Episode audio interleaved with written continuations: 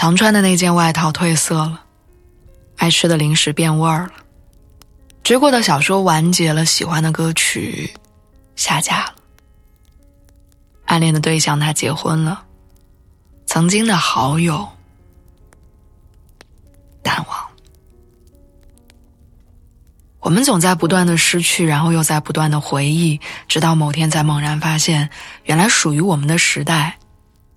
正在逐渐远去。早上起床，我发现今年的春天好像格外暖和，楼下晨练的大爷大妈都脱掉了厚重的羽绒服，换上了轻便的薄外套。小区门口的柳树也开始悄悄发芽，一阵风吹过，还能闻到青草的芳香。日子好像在一天天变好，但身边很多熟悉的人却在无声息中逐渐离开了。地铁站口那个卖烤红薯的大叔，不知道从哪天开始就没来了，取而代之的是一对卖水果的中年夫妻。公司楼下那家经常和同事一起去吃的面馆，前两天竟然毫无征兆的关门倒闭。今天路过的时候，我看里面漆黑一片，就连每天来收垃圾的阿姨也换了新人，看起来有些拘谨含蓄，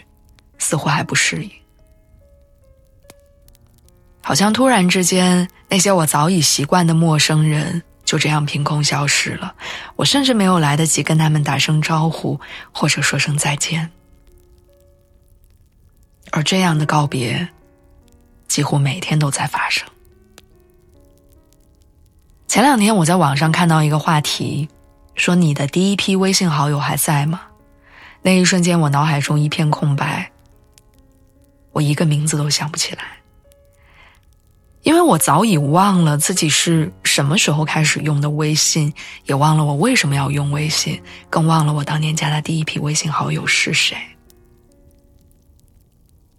然后那天晚上我反复思考这个问题，于是我打开微信一个一个检查，试图找到线索。看完之后发现，现在微信列表中的人，要么是家人亲戚，要么是工作相关的同事朋友，要么只是只有网名的陌生人。想要从中找出多年前的好友，似乎很困难。后来我在一众不知名的网友中突然翻到了一个网名叫做小于四一三的人，那一瞬间我才突然反应过来，他就是我高中的同学，也是死党，而四一三是我专门为他备注的生日。只是没想到这么多年过去，当初连生日都要用心记下的人，现在却不再有任何联系。我记得高中的时候我们俩玩得特别好，爱吃同样的零食，爱看同样的小说，甚至还喜欢同一个乐队。在大家都听周杰伦、林俊杰的时候，我们俩在听五月天。他喜欢知足，我喜欢温柔。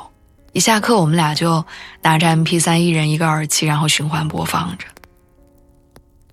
如今再听这两首歌，竟然感觉鼻子一酸。原来我们已经那么久没有再联络。所以是什么时候开始，我们彻底消失在了彼此的生活里？可能我们都不记得了，只是后来在听五月天的时候，会不经意地想起对方，想起那段青涩美好的青春，然后想起后来渐行渐远的我们。明明当初说好毕业之后要保持联络，但后来我们没有做到。明明约定过要一起去看五月天的演唱会，但后来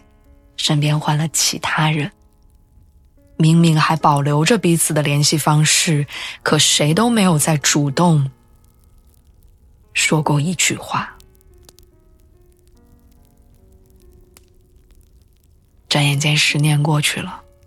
我们都长成了小时候羡慕的那种大人，却发现大人的朋友似乎越来越少了。小时候我一直不懂得离开的真正含义，以为说了一声再见之后就一定会再见。后来才发现，其实有些人我们已经见完了最后一面。我想没有意外的话，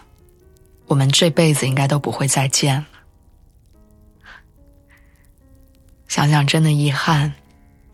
人和人总在不停地告别着，喧闹沉默，但最后都消失在人海里。如果说注定离散是我们的结局，那我希望你没有后悔认识我，也希望下一次你在听到五月天的时候，也能想起